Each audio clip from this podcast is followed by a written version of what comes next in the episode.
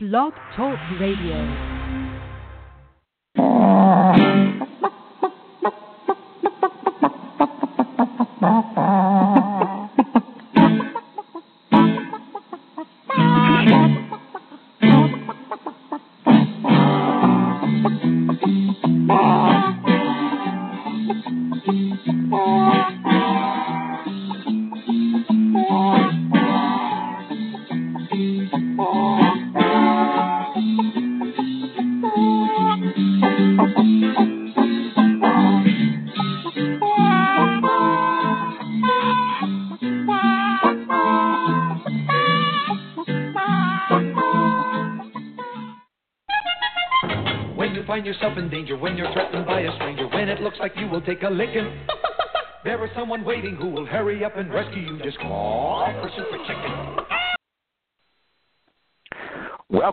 The Backyard Poultry with the Chicken Whisperer radio show brought to you by Kalmbach Feeds.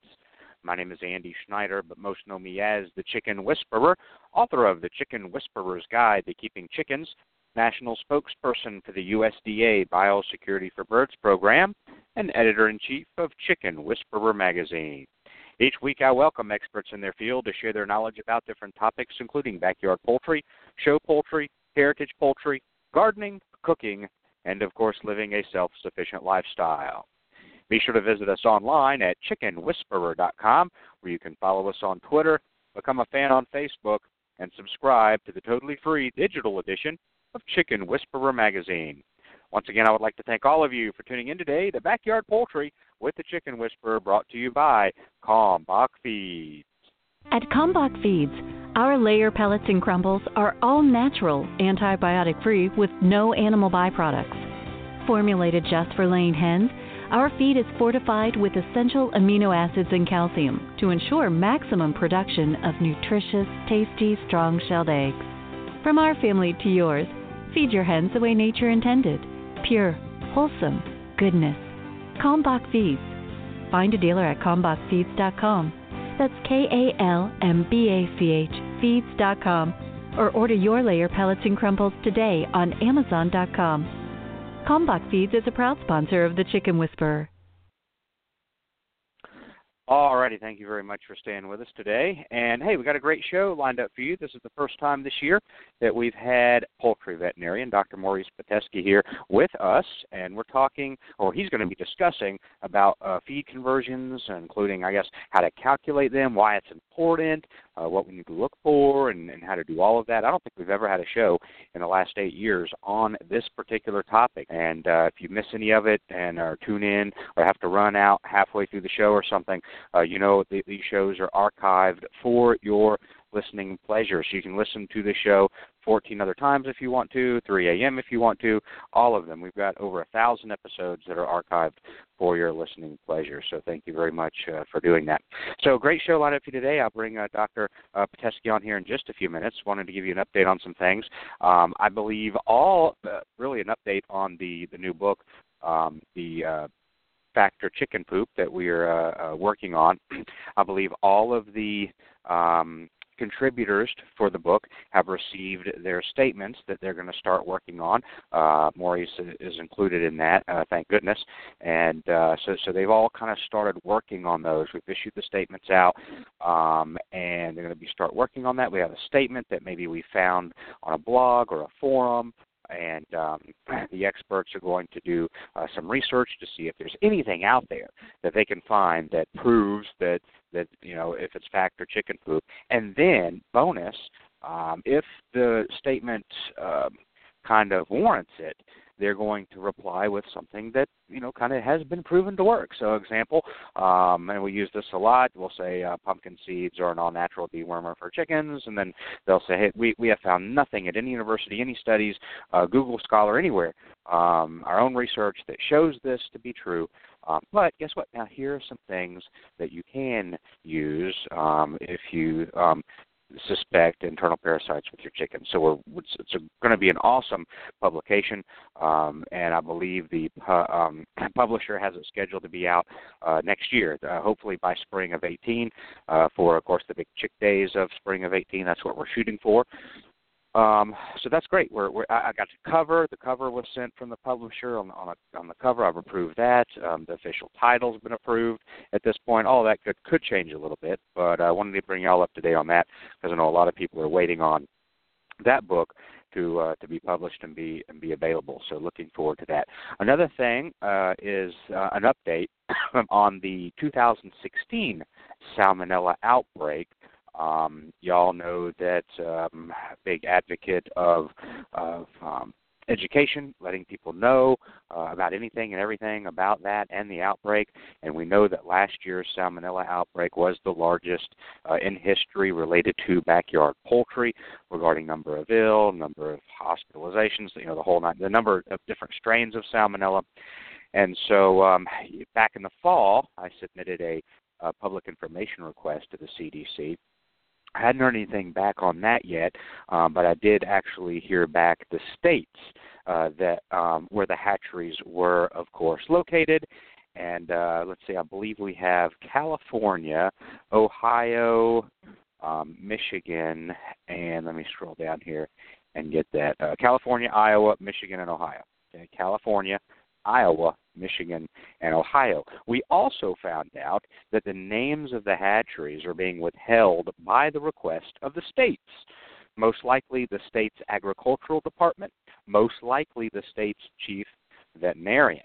Uh, and so uh, we're we're trying to slowly but surely get to the bottom of this. Last year, no, two years ago was the first year. For whatever reason, the CD decided not to release the names of the hatcheries, and during that year's salmonella outbreak, Um, and then this past year, they were kind of uh, teeter tottering about, well, we might, we might not, we might, we might not.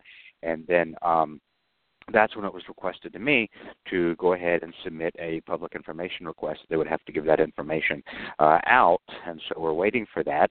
Um, y'all know, kind of uh, hush hush, that I already know who the hatcheries are.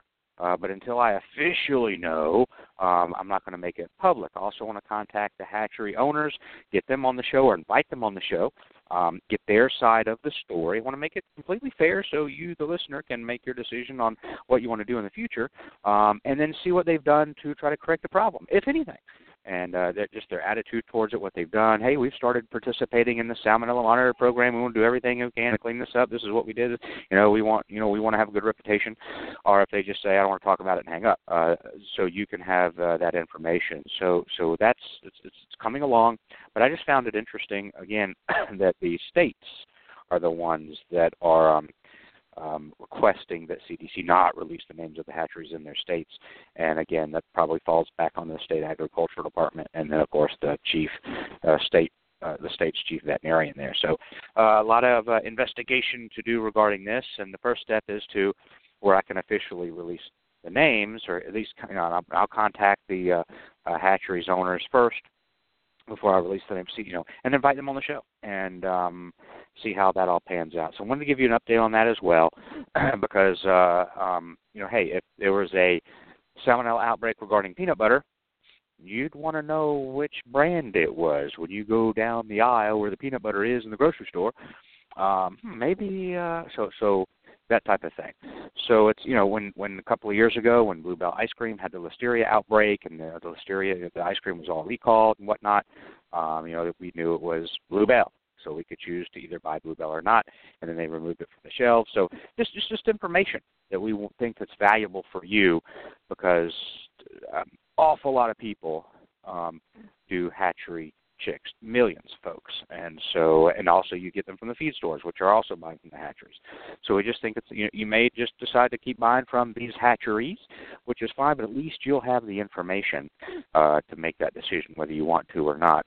And um, so just interesting, wanted to keep you up to date on all of that information before we get on to uh, today's radio show. So I'll be, uh, um, as that information comes in, as we uh, get more information from the CDC, we'll definitely let you know. And I guess if if you listen for the first time or, or not, um, it's important to know this spring we'll have something in the uh, spring issue of Chicken Whisperer magazine this year, um, and that is that we would ask that go to order chicks from a hatchery. Or even if you're buying them from the feed store, because they know what chickens. Because I'll be working with the feed stores very much. In fact, I'm trying to uh, distribute um, a bulletin to probably hundreds maybe over a thousand feed stores um, who carry the Kalmbach line of feed uh, and get a bulletin them to say, hey, when y'all order chicks this year for your store, um, consider asking the hatchery that you're ordering from if they participate in the salmonella monitored program. And we'll have a whole article on this because because we've already seen where it's been an issue, even with some of the hatchery employees, because you'll say, "Oh yeah, we're NPIP, we participate in NPIP, and they and we check for salmonella." Well, no, no, no. Wait, salmonella monitor program, or is it just the salmonella typhoid um, and uh, typh- uh, salmonella pullorum? So it's which doesn't affect humans; it's just chicken disease. So Salmonella Monitored Program is another program they can participate in voluntarily that checks for different strains of salmonella that can affect humans, not just chickens, humans. And so when you go to order your chicks, um, just ask the hatchery, hey, before I order, I want to make sure you participate in the salmonella monitored program. Now be careful if they just say, oh yeah, we're NPIP. Say no, no. Let's just go a little bit further. I, I want to know if you participate in the NPIP program, salmonella monitored. Um, and that because um, I think I've shared this story with you before, um, I got on a hatchery website just to see if they listed uh, they were participating in this program or not. While I was at their website, a little chat box popped up. Hey, chat with us live now. And I said, okay, I'll chat with you live now. and uh, I uh, said, hey, I just wanted to know if you participated in the Salmonella Monitor program with NPIP. And the person, the employee says, yes, we do. All of our chickens are tested for Salmonella. And then I said, uh, okay then. And uh, or so I said, you know, and I may have gone on. I can't remember. I got a screenshot of it. And then uh, I had um, I sent them an email. Said, hey, email. Just want to know if y'all participate in the Salmonella Monitor program. And then I guess she put two and two together and says, oh, hey, um, I gave you the wrong information on the chat. I apologize. We are we do not participate. So even even initially, um, when asked that question, they just assumed yes, we're NPIP. All of our chickens are tested for to, to participate in NPIP, uh, checked for salmonella, and, and but no, not pullorum typhoid. We're talking about a totally different program. So when you go, bottom line, when you go to order from the hatchery, just ask them. Say, hey, we want to know if you're uh, participate in the new the new salmonella monitored program and if they again go dig a little bit deeper, not just salmonella, you know, the MPI, the basic NPIP level, but uh, the step further salmonella monitor program. And if they don't, if you figure out they really don't, then ask them why. Well, why not? Are, are my are, are, are am I as a customer is my uh, health not important to you? Are my kids' health not important to you? You don't want to take these extra steps to check for salmonella that may affect humans like me because I'm ordering chicks from you. And then if they don't, then you know, I'm not going to tell you where to buy from, but you might want to consider buying from a hatchery that does go the extra mile to participate in the salmonella monitored program. So as spring comes up and millions of people start ordering, um, it's something that's another thing you may want to be aware of to educate yourself on and ask when you order those chicks. So uh, just keep that in mind as well. All right, let's get over here to the phone lines. Let's get back over here to my switchboard. There we go, and we're going to bring on my good friend. Uh, Dr. Maurice Pitesky, and we're going to be talking about feed conversions, what it means, how to calculate them, why it's important, things to look for, and all of that great stuff. Uh, Maurice, thanks for joining us today. Happy New Year. Yeah, Happy New Year, Andy. Thanks for having me again. Good to be here. Yeah, thank you. And um, hope, hoping I had I hadn't uh, heard back. Hopefully, you got your list of uh, kind of statements for the Fact or Chicken Poop book. Hopefully, you got that good and clear. I did, so I'll be working on those over the next month or so. I think there's about 19 of them you'll have me work on, so um, that'll be a good uh, a good project for the next month. Thanks for including me on that. Yeah. Thank you very much for. I think it'll be an important uh, um, resource for for folks as well. And um, not saying that in the future some of those things may change and and whatnot, but um, but yeah, I'm looking forward to that. And thank you for being a part of that. So let's talk about this feed conversion. A lot of people, when you just mention oh feed conversion, it's like, well, how much feed uh, do my chickens consume to based on you know they'll base it on maybe weight if they're or, or broilers or egg production or that, that's a lot of times the first things people say. They're going to eat this much food for this many eggs or this much food for this much maybe weight i guess there's different types um, but you're here to kind of clear this up. We've never talked about this i don't think on the show officially so i'm glad you're here and i think it's going to be a great topic Good. Well, before I start, just a couple things. I, I really wanted to thank you for all the work you're doing with the feed stores. I, I can't tell you how um, important that is, and you've got such a a large uh, audience that you can reach out to across the country. It, it's it's a real challenge um, getting the feed stores and most importantly, even beyond the feed stores, getting the the consumers um, interested in NPIP and the value of NPIP, um, mm-hmm. not just for our own health, for the birds' health, um, for our own health, as you were saying with the Salmonella Monitor program. I can't tell you how mm-hmm challenging it is to to to to convince people um, of the value of NPIP, and it's really one of my long-term hopes that um, consumers will start asking feed stores if they are part of NPIP. That that is so valuable a program, and if they're not part of NPIP, are the hatcheries they work with part of NPIP? The only way that will change because um, most hatcheries, most local feed stores are not involved with it. With it, and the only way that'll change is if more consumers just require it. Um, mm-hmm. And and just very briefly, it it doesn't prevent 100%. Um, right. Uh, the birds from from having a variety of diseases.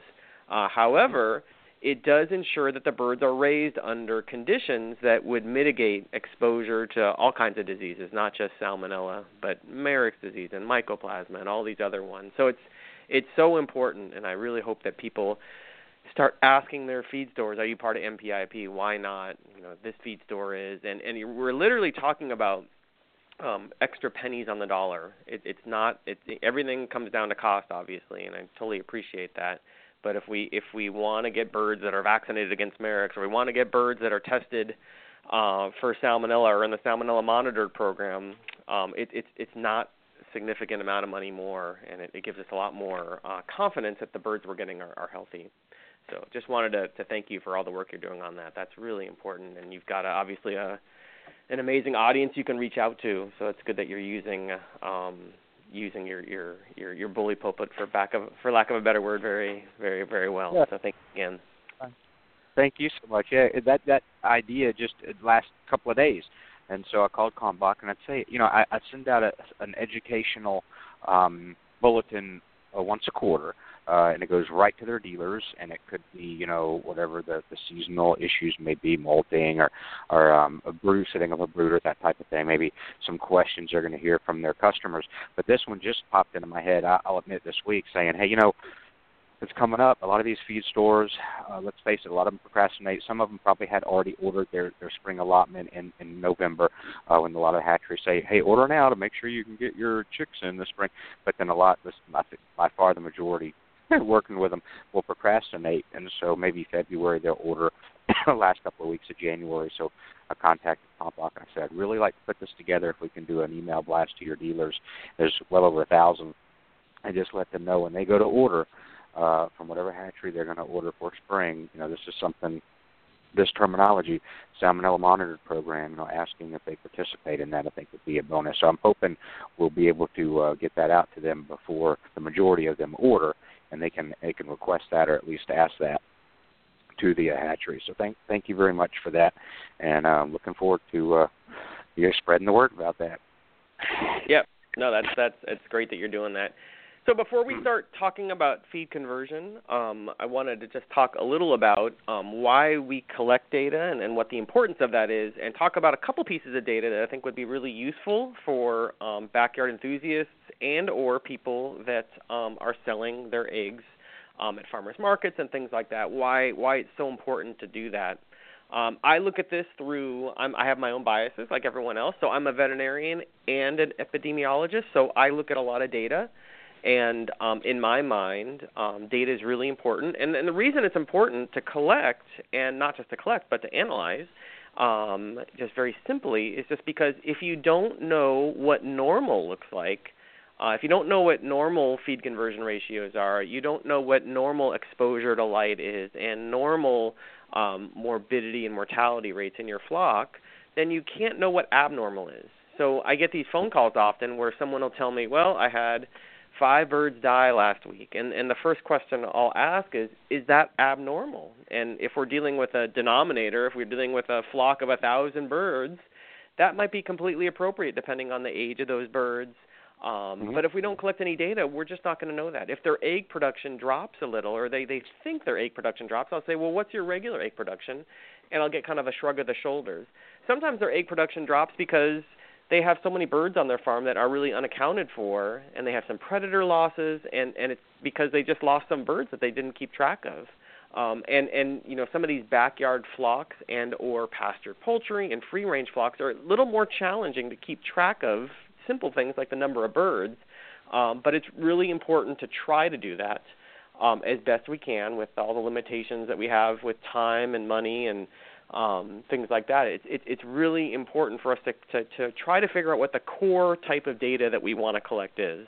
Um, mm-hmm. for backyards, it, it you know it might be very simple. You've got five chickens. If there's four, you you would notice that obviously, and and that might be several of the folks that are listening um, today to that, and that's really important too. Just keeping track of that really that really basic information, and you know the the reason you want to do that, like I said, we we need to know what normal is before we can really understand what abnormal is, and it's really the the best way. You know when something does happen um, which doesn't, you know, will happen, but happens, you know, often, uh, every once in a while. We want a good way to communicate with our vets and other experts because the more quickly we can communicate what the problem is, and we can really kind of bear down and figure out what the problem is, and, and know that that's the problem, um, the better we can, the better advice that you know people like myself can try to can try to offer. So I, I can't reiterate how important it is to kind of figure some stuff out. You know, the other things I would say is about why we want to collect data. Um, so some people have kids and grandkids, and um, you know, we always want to be. Um, I have my own biases as a scientist, but as a scientist, we want to be data and science based. So if we have information in front of us, numbers in front of us, um, then we can we can really utilize that and teach our kids how to uh, calculate some really basic um, parameters of, of what makes our flock um, productive or not productive. And I think it's kind of an interesting challenge when we think just intuitively about what a feed conversion ratio is. We're really just trying to figure out how much feed goes into the bird and how many eggs or how much meat do we get out of the bird. And I'll go over the math on it really in, in a couple minutes. But at the end of the day, we want to be as efficient as possible. We want to use as little feed as possible to get as many eggs or meat as possible. And you know that sounds like a relatively um, uh, intuitive concept there, um, but unless we actually have some way of kind of measuring it, we're never really going to know how efficient we are. So, in the biggest possible perspective, we think about the kilograms or pounds. I'm a scientist, so we always use kilograms, but in the real world, I use pounds. Um, but we want to think about the kilograms or pounds of feed that are consumed, and then we just divide that by the kilograms or pounds of eggs that are produced. So if you think about it, we want to put the, the numerator, that top number, the kilograms or pounds of feeds consumed, we want that number to be as small as possible, and the bottom number, the kilograms or pounds of eggs produced, we want to be as big a number as possible. And I think the fun part, and this is my nerdy side coming out here, but the fun part is if you know what the feed conversion ratio is for commercial poultry, so let's say for laying hens, it's usually around 2.0. So for every 2 kilograms or pounds of feed that birds consume, that, that our laying hens consume, we get about 1 kilogram of eggs out of those birds. So that's the 2.1 ratio. Now, in backyard birds and in free range birds, that number is a lot higher. We don't exactly know how high, but we just know it's higher anecdotally for the most part. There's not a lot of science on this, but we know it's higher, and there's nothing wrong with that. Most of the motivation for us having backyard chickens is not to be profitable and to um, be super efficient, but in the back of our mind, it might be kind of an interesting experiment as we raise our birds to see what kind of feed conversion we can actually get. And um, again, if you think from the conventional poultry perspective, you're looking at a feed conversion ratio of about 2.0 for laying hens. So again, two pounds of feed consumed for every one pound of eggs um, that we get. And on the broiler side, on the meat side of thing, the feed conversion ratio is about 1.6, meaning that we have to feed about 1.6 pounds of feed to get uh, one pound of meat out of those chickens. So, so for birds, that's actually very efficient. So the only this is a, always a question I'll ask students. Um, this is a good trivia question. There's only one farmed animal that is more efficient than poultry when it comes to feed conversion ratio, and the answer to that is uh, fish. Um, and the reason fish are super, super, super efficient compared to every other animal, including poultry, their feed conversion ratios are closer to one, and sometimes actually below one. Believe it or not, you actually get more uh, food out of the bird than you're actually putting into them. And the reason that's so is because they're cold-blooded animals, as opposed, um, uh, well, they're cold-blooded animals like birds, but um, or no, they're cold. They're cold animal. They're they're they're cold-blooded animals, unlike birds.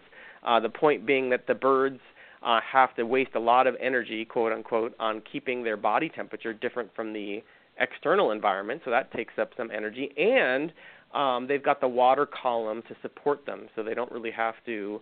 Um, they don't have to deal with gravity in the same way that um, um, terrestrial animals do. So the point being, though, that aside from from birds, uh, aside from fish, excuse me, poultry are really really efficient. And if you look at things like um, uh, ruminant animals and uh, swine, their feed conversion ratios, excuse me, are much much higher. And there's nothing wrong with that per se, but it's just a um, uh, a plug, if you will, for the efficiency of poultry. So how do we actually collect the data to get a feed conversion ratio? And I want to kind of go over that a little, and then I'll, I'll talk a little later on about other pieces of data that we could collect that are unrelated to feed conversion ratio that might be useful, and also um, how you can actually collect data. What are some of the nuts and bolts? Obviously, a pen and a paper is one way to do that, but um, there are some really clever ways of doing things now, including one of the things, one of the tools that I'll use, um, which are Google Forms, which are these online free um, databases and or spreadsheets that you can uh, design in such a way that you can fill out the form on your excuse me, I'm battling a little cough here. You can fill out the form online, or you, excuse me, you can fill out the form on your on your phone when you're out with your backyard birds, and that uploads the data onto your cloud Google uh, Drive, and you can look at that data whenever you want and analyze it at night and work with your kids, for example, in order to figure out what feed conversion ratios are. So, very briefly, when we think about the kilograms or pounds of feed consumed, how would we figure that out? Um, because that's the first component of information that we need. And the way we mm-hmm. typically figure that out in a conventional world is we know actually how much feed is actually the birds are, are consuming because we know how much feed is going into um, into the into the house where you have let's say 10,000 birds or something like that. So in the conventional world, it's done automatically for us. In our world, it's not. So one of the things we have to do is come up with a system um, to measure how much food is consumed. And it's going to be a little messy. There's going to be some error there, and that's okay because, like like I, I've said before, we don't want to make perfect the enemy of good.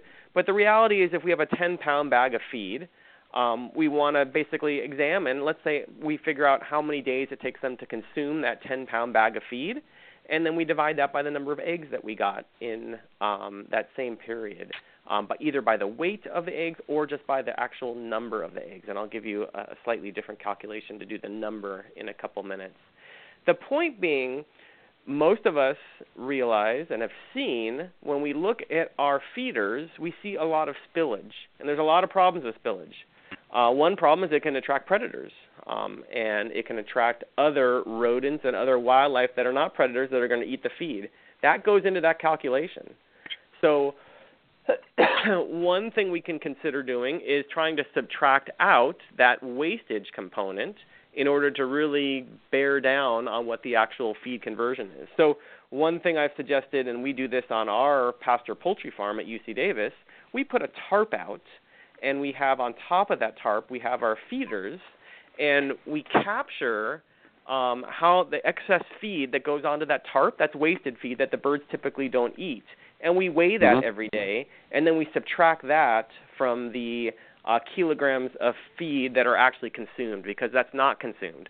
However, it's really important to keep track of that that that wasted feed because you can start figuring out how much wasted feed you actually have.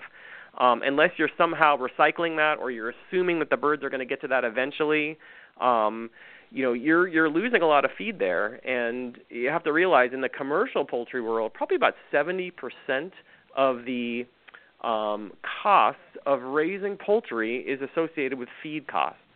So in the commercial world, whether you have a pastured farm or whether you have a two million uh, laying hen caged operation, uh, figuring out ways to reduce wastage um, is going to facilitate um, profits and also facilitate um, efficiency.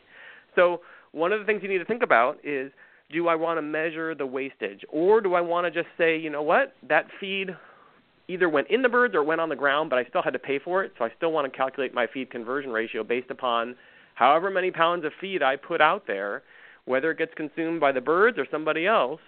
I already paid for that, so I, I want to calculate that in there. So, big picture, you just want to be consistent. Um, but you have to realize that you lose a lot of feed. And I, I've talked to several backyarders for some reason that that that prefer uh, instead of pelleted feed, which I think you have less feed wastage. At least our um, mm-hmm. preliminary research at, at, at Davis has shown that you get a lot less wastage using pelleted feed in laying hens as opposed to um, some of these mashes and flaky um, type of um, mm-hmm. uh, feeds. Um, I, I usually suggest to people that they use pelleted feed, which is what you should use. But I know other people have bantams and they've got all these other um, uh, confounders that they want to use non-pelleted feed for. You still can use pelleted feed in bantams, but I know some people um, object to that. The the disadvantage of not using pelleted feed is that you will have more feed wastage. That feed wastage issue can contribute to it can contribute to predators and other wildlife consuming that feed, which can contribute not only to mortality from predators, but also can contribute to disease transmission. Um, so um, the, the the first calculation is that really simple one where we just measure the kilograms of feed consumed and we divide by the kilograms or pounds of eggs produced. That's the most simple kind of generic type of feed conversion ratio. You can measure that on a daily basis like they do in the commercial industry, or if you have a life like a lot of us do and you, you can't do this every single day, do it over a week and compare every, you know, one uh, one week of every single month you do this feed conversion ratio and you calculate what you get out of it, and that would be an interesting trend to observe. Um, you can imagine that during the winter months, depending on where you are, not all birds molt. Um, so you're still getting some eggs out of those birds during the winter months, but you can imagine egg production is probably going to go down a little. Um, respiratory diseases in general hit us during the winter time, so you might have some underlying disease issues. Um, whatever it be, um, you are going to have some seasonal effects there. And it would be interesting to start tracking that type of information and understanding, oh, yep, we're hitting the winter months, not as much light, more respiratory diseases are floating around, feed conversion ratio goes up around now. And you know, you can imagine all kinds of interesting things that um, backyard citizen scientists, um, chicken enthusiasts could start measuring. They could compare different breeds to each other, um, and, and, and, and start coming up with some interesting observations about what works best for them um, in their environment, um, because it's going to be a little different um, in California, where I am, versus other parts of the country, um, based upon all kinds of factors, especially environmental factors, um, including light, for example. So, you know, Doc, next, I, sorry, go on. I've noticed something really interesting touring. Um, I think we've been in and have toured every state east of Texas, and it was really fascinating to see. Because a lot of times I'll ask questions back to the uh, audience when they're taking my workshops, and I found that it seems more people in the south and southeast seem to use pellets, and more folks in the Midwest and Northeast use crumbles.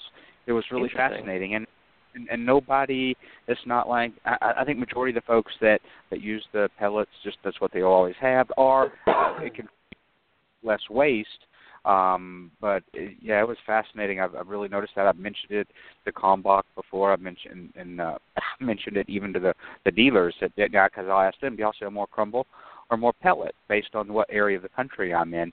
And it's really I have nothing official, but just something it ha- it's happened enough to where I've noticed um, hmm. I couldn't exactly maybe align where, maybe the Mason Dixon, um, but it's really uh, it was fascinating that the, the line of uh, crumbles versus uh, versus pellets. Now, I'm going to ask a question now before I forget, um, and this and just because it just popped into my head, I was curious.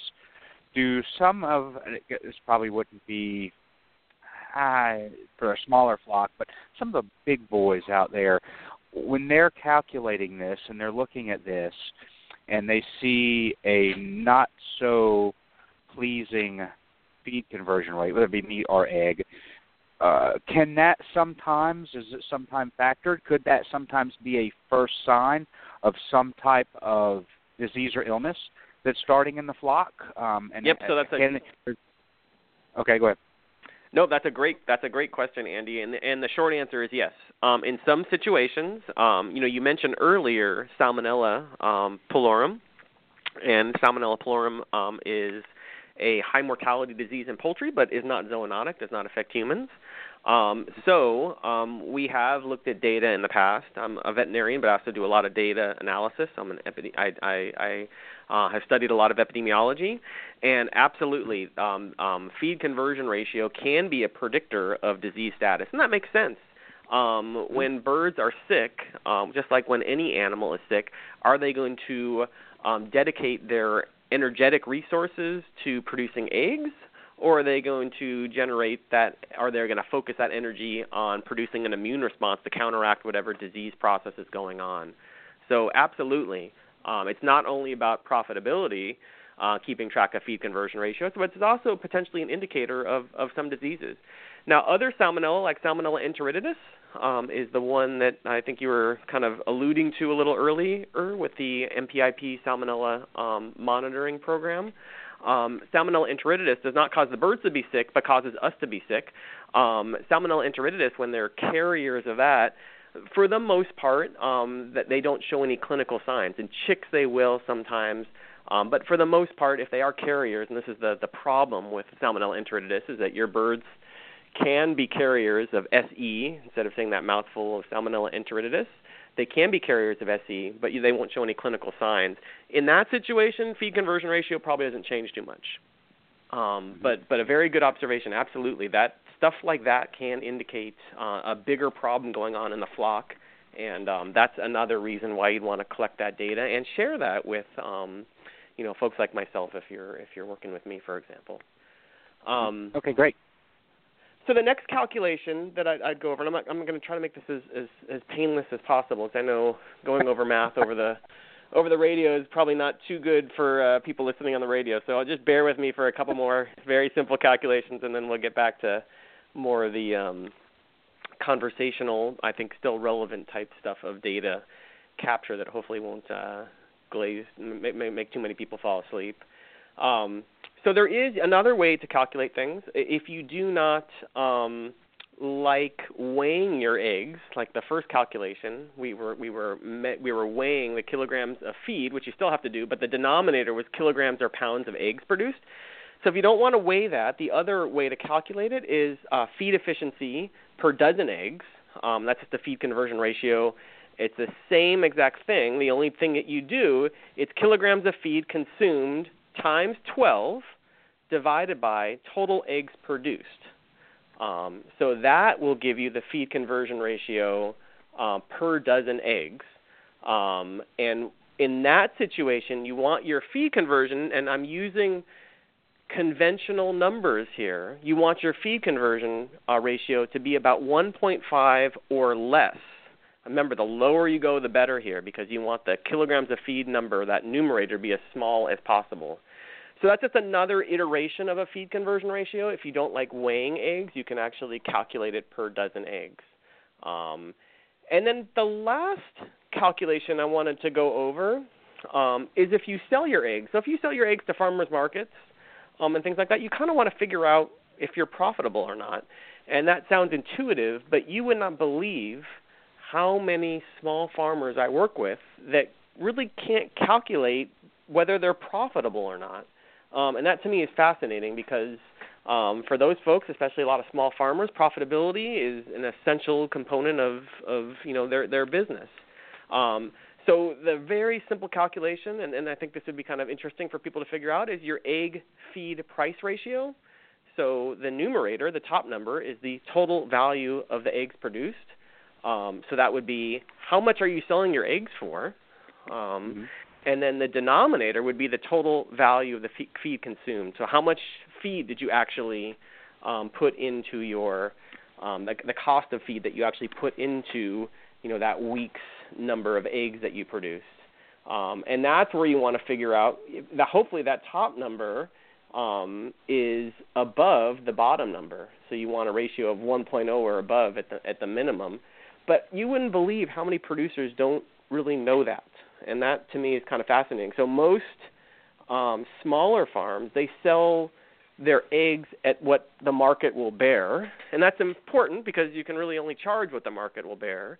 However, if you are doing something for too long and it's not profitable, that can hurt you in the long run, obviously. So um, that's something that it's important for the people out there, and, and we have a lot of them in California now, um, that sell their eggs either on the side of the street or farmers markets or have a local co-op or small market that they sell their eggs at. Um, so it's really important that they come up with some of these very simple ways, and there's a lot of value in these, I think, very simple calculations. And feed conversion, conversion ratio, as we talked about before, that's the number one cost that you really need to understand. You need to understand how efficient you are, um, because if you don't do that, literally 70% of the cost of raising birds is feed. So if you can understand inefficiencies there and profitability there, then that's the first step toward trying to improve those things. And it might be your feed conversion ratio is very high because there's a lot of feed wastage because maybe you're using you're not using pelleted feed, for example. So there might be some very low hanging fruit that you can start um, capturing um, as you try to improve your, your feed conversion ratio and hence incre- increase your, your profitability if that's something that, that consumers are, are concerned about, or at the minimum, you're just trying to, to spend less on feed. Um, Got it. So, sorry. The next thing I wanted to go over is what are the nice ways to collect data. So um, when you're collecting feed conversion ratios and things like that, it's not hard to, to calculate these things, and um, there are some good online um, tools for that. But I wanted to kind of point out one way that you can collect all this information, and I'm going to go over some other pieces of information that you, you may or may not want to collect. And a lot of this is really simple. I, I don't want people to be overwhelmed by this. You can use the simple thing as a paper and pen. Um, there's nothing wrong with doing that. You, you just write down how much feed was consumed, for example, you write down if there's any mortality in your flock. You know, those are numerical answers. You write that down, and then later on, you, you bring it back home, and maybe you transcribe that into a Excel spreadsheet and, and do some division there, or you just do it all on a calculator at home from that uh, from that piece of paper. The other thing that I've worked with farmers on is Google Forms. So Google Forms are free. Um, so if you do have access to the internet, which most of us do now, um, if you go onto Google Forms, it's a really it's free and an easy way to collect data about your flock and your farm. And um, you know the advantage is rather than storing multiple paper sheets of farm data um, that are all over the place and smudged and have poop on them and all these other things, um, anyone with the form can uh, fill out the information literally on your smartphone um, about uh, egg counts or mortalities or your your your pasture health if you have uh, pasture um, all these type of things you can fill that information out very easily just with um, with, just with your smartphone and that data is automatically uploaded to a spreadsheet in a Google Drive. And it's really easy to manipulate and share from there. Um, and I have a if you type in uh, UC Davis and pasture poultry and go to our innovations link there um, you'll see a, uh, a forum that a student of mine wrote on how to utilize Google Forms to build any kind of form that you want to capture data. Um, and it's again a really nice way of being able to look at that data and um, and, and, and look at that information and share that information with ne- as necessary with other with other people. So I, I, I highly recommend the Google Forms, but whatever you use, as long as you're collecting the data, that's that's the most important part. And I know large, very large commercial farms that do not use Google Forms that still use the paper and pen, and they're doing just fine. So it's it's it's up to up to the um, you know obviously up to the person what what they prefer. Mm-hmm. So I wanted to just briefly touch on some other types of data that people should collect, in my mind, in addition to um, feed conversion. Um, as you collect feed conversion, that's two pieces of information at the minimum. One is the amount of feed that's going in the birds. and the second one is the amount of eggs or the weight of the eggs coming out of the birds. And again, don't don't kill yourself on this. You want to do you don't have to do it every single day like some of the conventional folks do, but you want to do it, you know, periodically. Is it once a season that you want to do it over a week? Um, it could be, I think, a really nice kind of um, piece of information just to have, just to understand um, the differences. And you know, one thing you have to be aware of is the numbers I gave you. I gave you the feed conversion ratio in laying hens of about two, and feed conversion in broilers of about 1.6 the reality is those birds are raised in much different conditions than our backyards are, and there's a there's there's you know we, we're completely aware of that. Most of the people that have backyard birds understand that, um, but realize that the conventional commercial poultry industry, their primary goal is to is to sell food, um, not just at a profit, but very efficiently, um, and to use as little feed as possible. So their feed conversion ratios, their their breed selection, their environmental control of the barns. It's all focused on health and optimizing feed conversion ratio, and those two things are linked to each other. So just be aware those numbers you probably will not get to in your backyard, and that's fine because there's different motivations for why people have backyard birds and why people have conventional birds. So a couple other pieces of data which are important to collect in my mind. One is light. So um, as everyone probably knows, in general, you need about 14 to 16 hours of light in your laying hens in order for them to produce an egg every 25 hours. Um, we are in the winter time in the northern hemisphere. In California, our winter solstice, we get about nine and a half hours of light that day. And um, before that, you know, we are obviously during the wintertime, we get below that 14 to 16 hours of light, and I'm sure other parts of the country are very similar. So, one of the things that people have to consider is do they want to offer supplemental light to their birds in order to increase egg production? Some people just want the birds to go through their natural um, cycles and molting cycles, and some birds molt, some birds don't molt. Egg production goes down during the winter typically. Um, but it's nice you can go on to uh, some really nice websites that will show you the amount of light you will get at your latitude and longitude. And if you want, you can kind of figure out. You can not only you know capture in your data set you can you can record how much light the birds are getting approximately because it doesn't a lot of these websites if not most of them do not account for cloud cover so they're assuming that you're getting complete sunlight during that day but you can start calculating how much additional light you may want to give those birds and um, that's an important thing to consider. If you do that, um, it's really easy to subtract out from you know 15 hours of light uh, versus minus 10 hours, how much additional light you want to give those birds. Um, if you do that, you can include that in your spreadsheet and kind of have an idea about how much additional light you want to give those birds. The only management thing I would mention is that the two things you want to watch for when you give supplemental light to birds, if you give them too much light, you will get more double yolked eggs. So um, one thing to kind of look out for, and another piece of data to collect, is how many double yolkers do you get? Interesting tidbit of information: double yolked eggs are actually illegal to sell. Um, I think because um, the amount of cholesterol in a double yolked egg is obviously twice as much as the amount of cholesterol in a single yolked egg, and I think the nutritional information on the back of a carton of eggs doesn't uh, capture that. Um, so you want to watch out for double yolkers because that's usually a sign that they're getting too much light. And the other thing you want to look out for is uh, prolapse of their reproductive tract. So you'll see um, the tissue um, uh, prolapsing or coming out of their cloaca. And those are the two things that you want to kind of keep an eye on. And again, that's a great piece of data to capture. If you are going to give supplemental light to your birds, um, you're, you're kind of driving them a little too much if you're seeing those two things. So the, the, the nice part about Google Forms or any type of um, uh, spreadsheet that you're going to make, whether it's pen and paper, whether it's a spreadsheet on Excel, is that you you come up with the data that you want to capture. And some of the data you capture, and this is a really important point I think to make, does not have to be numerical. Some of it could be, you know what? I heard this kind of I heard tracheal rales in my flock. It means I heard kind of a gurgling sound in my flock. You don't have to have a number for that. You can just have that as a kind of anecdotal note there. And that's really important to capture because – let's say two weeks later things have gotten a lot worse, then you can talk to your veterinarian and say, you know what, I heard something about two weeks ago, and that can help veterinarians like myself give us an idea about maybe what disease we're dealing with, um, because we can start kind of extrapolating. Okay, it took this long for uh, the whole flock to get infected. You know, maybe we're dealing with a mycoplasma infection or something like that.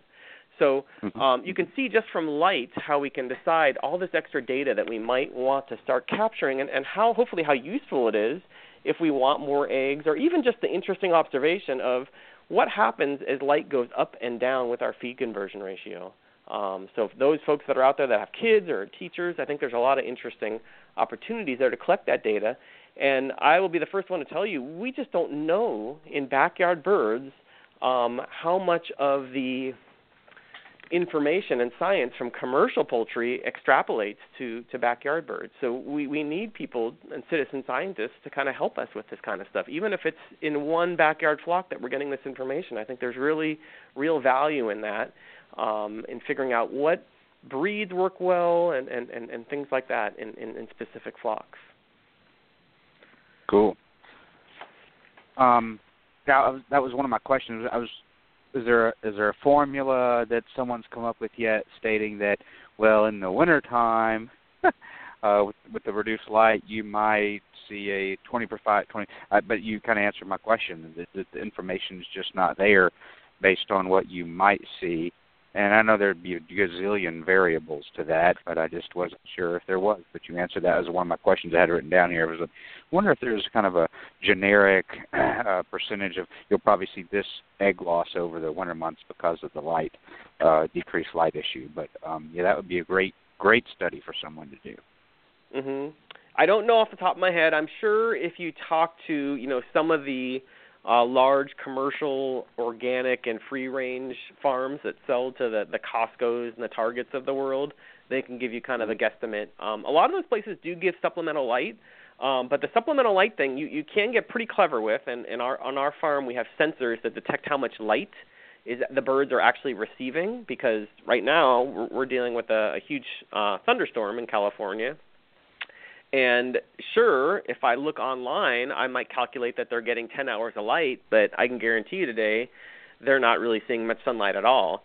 So the nice thing about some of these sensors that are really inexpensive um, is that if you really wanted to get kind of fancy, you can have those sensors deployed in uh, right outside of your coop, so they can figure out how much sunlight they're getting, and then you can kind of calculate how much additional light you truly need um, with your uh, supplemental light. Um, so there are some pretty fancy tools that are starting to come out, and, and again, they're really inexpensive. I think we've really reached this uh, interesting point where, um, especially for you know some of these traditional farming techniques, where we can really use technology to uh, promote uh, some best practices on those farms with respect to management. The other calculation I wanted people to kind of be be aware of um, is something called uniformity. Um, and uniformity is just we want to make sure our flock, and this is a commercial term, but I think there's some value in this because if we have good uniformity, that means uh, in the commercial world that we don't have too much crowding, we don't have disease, uh, vaccines are effective, um, that welfare issues are addressed. Um, it, it implies a lot of different different things. And just briefly, um, uniformity is we, we really want to calculate what the, the average weight of the flock is. Um, so we, we, we weigh individual birds. So if we have 10 birds, you know, it's really easy to weigh 10 birds. Well, relatively easy because they're running around and all those type of things. But we weigh those birds, and then we, let's say we, we calculate the birds out to be, let's say, a pound or something like that. So then we measure what a tenth of a pound is, and then we add on 10% on we, we subtract 10% from that pound and add on 10% from that pound. And hopefully as many birds in our flock as possible hopefully at least 8 of the birds are within that range of 0.9 to 1.1 um, pounds if that makes sense the goal is if we have good uniformity, that means all of our birds are relatively the same size. And and this only is relevant if we're raising a flock together from from from as their chicks. Obviously, if we have a chick and we have an adult bird, the uniformity there is going to be um, um, not appropriate to compare to each other. But if for those of us that do hatch our own flocks, that's a really important thing to measure because, as I said, uniformity is really linked to um, things like uh, if we have poor uniformity, it's usually linked to crowding, disease, um, poor um, poor husbandry practices, lack of perches, um, inadequate nutrients and energy intake, all those type of things. So again, if you're interested in understanding how to calculate things like uniformity, feed conversion ratio, we have it on that UC Davis Pasture Poultry uh, innovation section.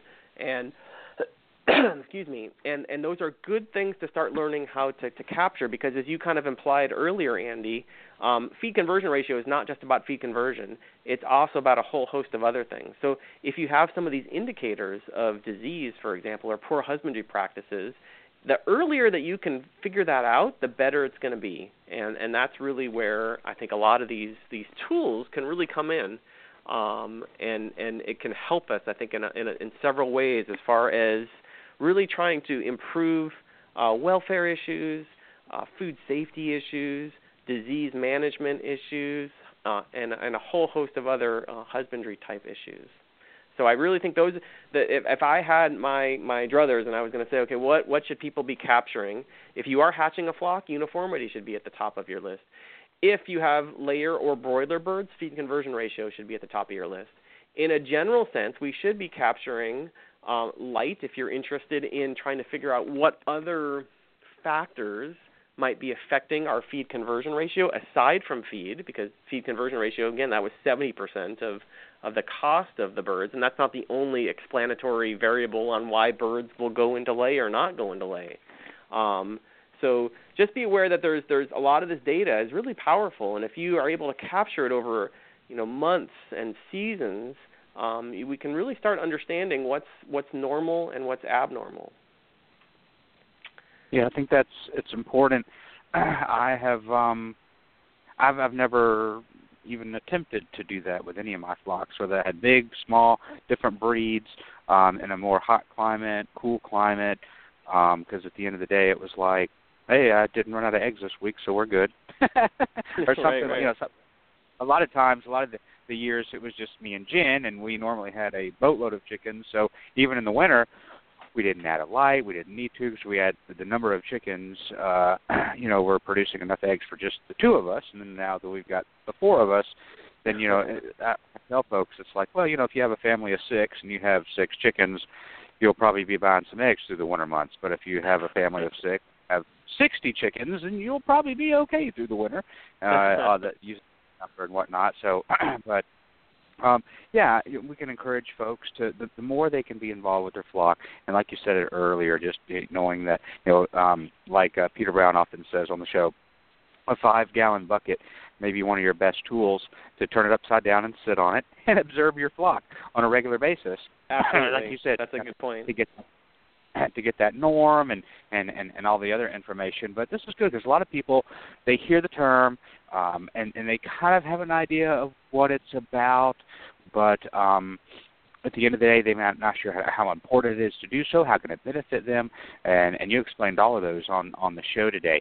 I off I want to make sure you agree with this as well, because it, it sometimes um, sparks a little bit of a, a debate uh, online, and most of the poultry professionals I've had on the show agree with the fact that it's probably it shouldn't probably be your first choice when it comes to feeding your flock to go outside once a day when you get home from work and dump two scoops of feed onto the ground for your flock, and then say, "There you go, that's what you're getting," and just do, get get in that routine.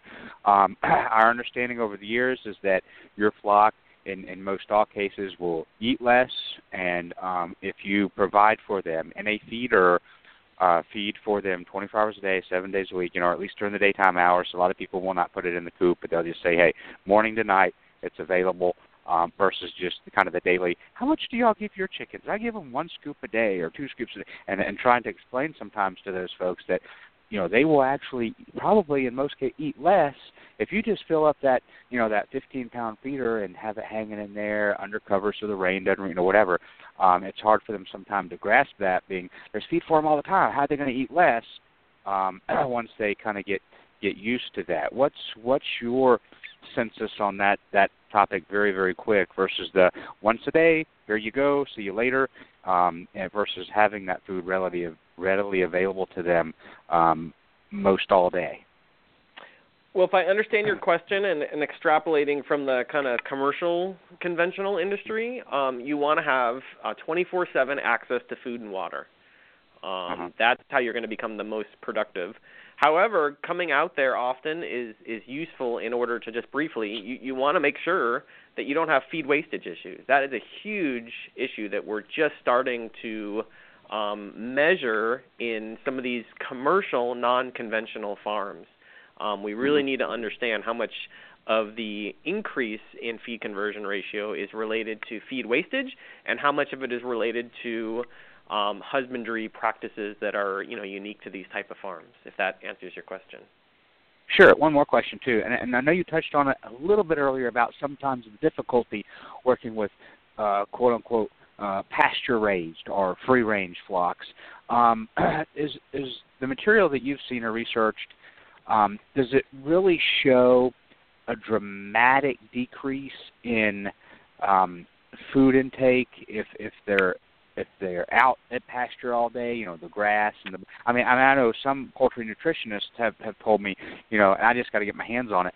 There is information out there studies that show that really at the end of the day they need that they can't just okay, there you go. I'm, they need that supplemental feed, that supplemental commercial pellets, the the crumbles, whatever, back at kind of their their home place where they come home at night. That they just really can't be full potential uh, were just you know eating grass all day out in the field and, and some bugs. They really need that extra um, to be a good, healthy uh, chicken. But my, I guess my question for you is um, the um, the fe- do from what you've seen, do the pasture do they really save? I mean, if you a lot of money and a, on their feed bill, have being having them out at pasture and have eating bugs and things, or would it be a dramatic increase?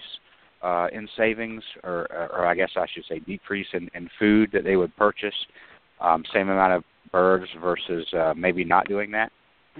yep. So another another really good question, Andy. So um, short, briefly, I don't I don't know the specific answer to that based on the literature. However, um, I do just from talking to farmers, and this is a study that we're trying to start. Uh, from talking uh-huh. to farmers anecdotally, um, it does seem that that does it, that that being on pasture does displace some of their feed demand from their uh, normal corn soy um, um, ration that they get. However, as you said, those rations are made, those commercial rations are very specific in order to um, promote growth, give them the proper amounts of energy um, in order to produce eggs and be healthy. So they need to get the majority of their calories from that. But you can you displace some of the calories by giving them um, by having them on pasture? Absolutely. I think there's a consensus that that's true. However, from a cost perspective, does that reduction in feed cost is that right. um, made up by pasture care and by the extra uh, land that those birds are housed on, um, my guess is it's probably still it, it might be a wash, or it could actually you, you could potentially even be at more of a loss potentially. But I don't I don't know the answer to that. But absolutely, um, you can displace right. some calories that way. But the majority of their calories still need to come from feed, and that's where a lot of backyarders run into trouble um, when they try to kind of get cute with rations and give them um, too many uh, kitchen scraps um, that are displacing. Right their feed, and then you have a lot of shell problems and a lot of other reproductive problems. And too many treats. God, we've talked to that too. We're blue in the face. Too many treats. Uh, right. Not enough of nutrition balanced ration. So, alrighty. Well, it's a little bit after three, so we're gonna um, wrap it up. Great, great show. First time I think in eight years we've specifically talked about this, and I'm glad we did because it's something where people may have uh, just heard the term or had a general understanding, but now hopefully it opened up uh, to a much more broad understanding and, and maybe even got some people to say, you know what, I'm going to try this, I'm going to do this because it can help me in all these ways that um, Maurice talked about during during the show. So hopefully uh, there'll be a lot of listens and uh, we'll get some feedback on it. So thanks for coming on the show today. We appreciate it and we look forward to having you back. Look at my calendar here. I guess uh, the second, I guess the ninth of um, February, and we'll have another great topic then. I appreciate great. it. Sounds good. Thanks great. for having me again, Andy. I appreciate it. Great. Thank you very much for uh, coming on the show. We'll be back right after this. Tasty Grubs by Tasty Worms Nutrition are the original dried black soldier fly larvae made right here in the USA. Tasty Grubs are high in protein and calcium, vital nutrients for laying hens. Customers have reported an increase in shell quality, egg taste, and a reduction in molting time. For a limited time, get a bag of Tasty Grubs 100% free. Simply enter tastyworms.com forward slash whisper into your web browser and add one to your cart today. Save 10% on all other products, such as dried mealworms, by entering the coupon code WHISPER at checkout. That's tastyworms.com forward slash whisper. Ware Manufacturing has been building quality hutches since 1983. Ware manufactures modern chicken hutches, barns, pens, and nest boxes designed especially for the backyard flock. Ware offers hutches and pens for every yard size and every chicken keeper's budget. Visit their website at waremfginc.com. That's W A R E M F G I N C.com or call them to find a retailer near you at 1 888 824 7257. Ware Manufacturing.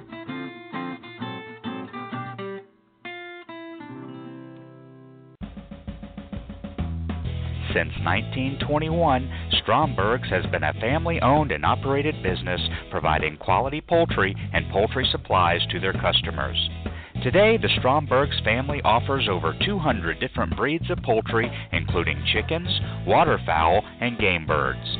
They also offer poultry supplies for both the beginner and experienced poultry keeper. Stromberg should be on the top of your list when it's time to order your new day old baby chicks and poultry supplies. Order online today at strombergschickens.com. That's strombergschickens.com.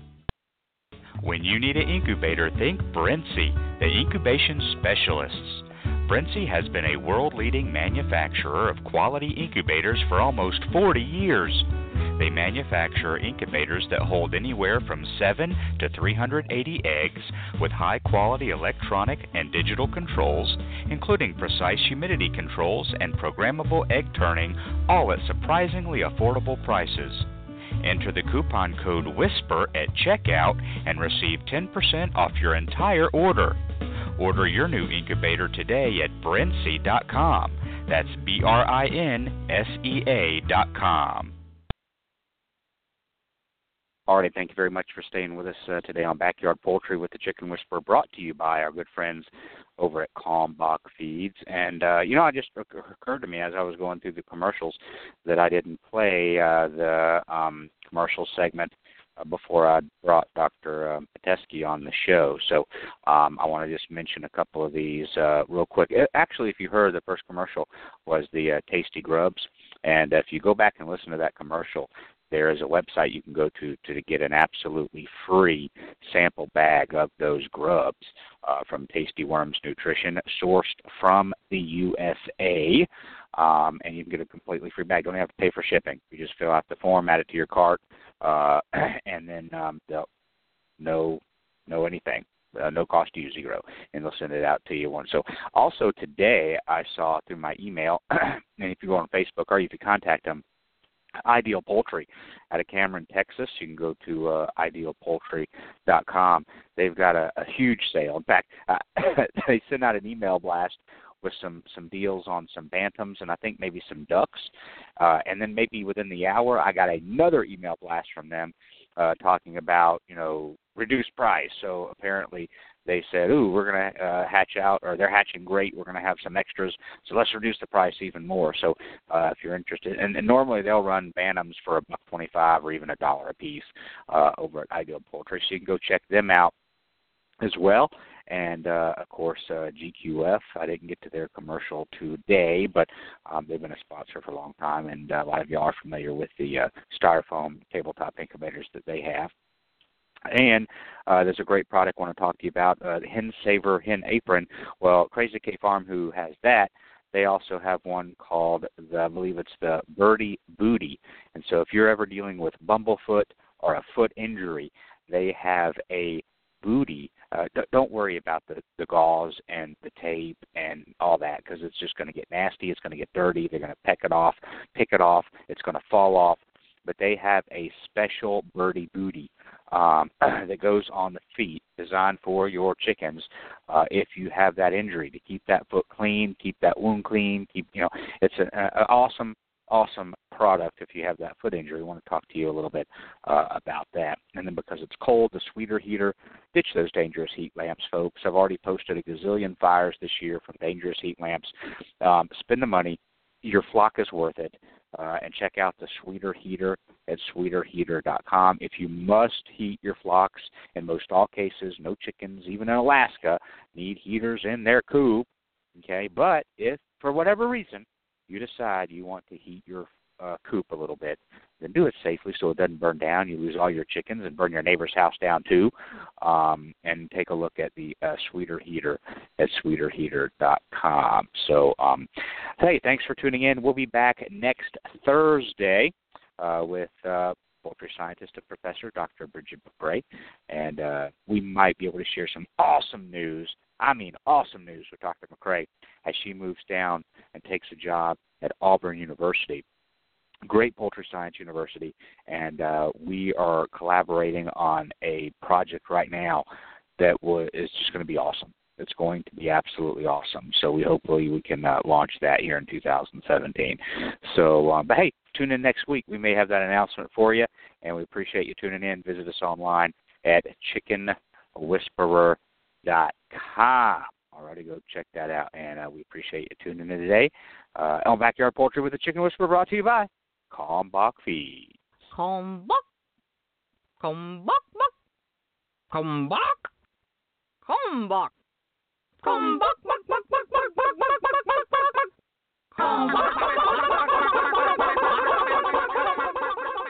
From our family to yours, feed your chickens the way nature intended pure, wholesome goodness.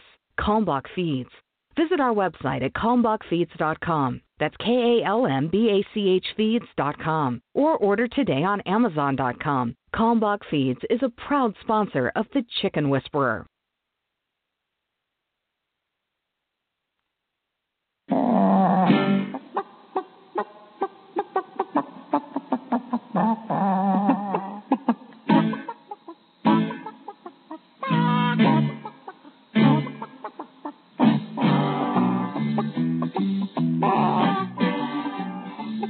Oh.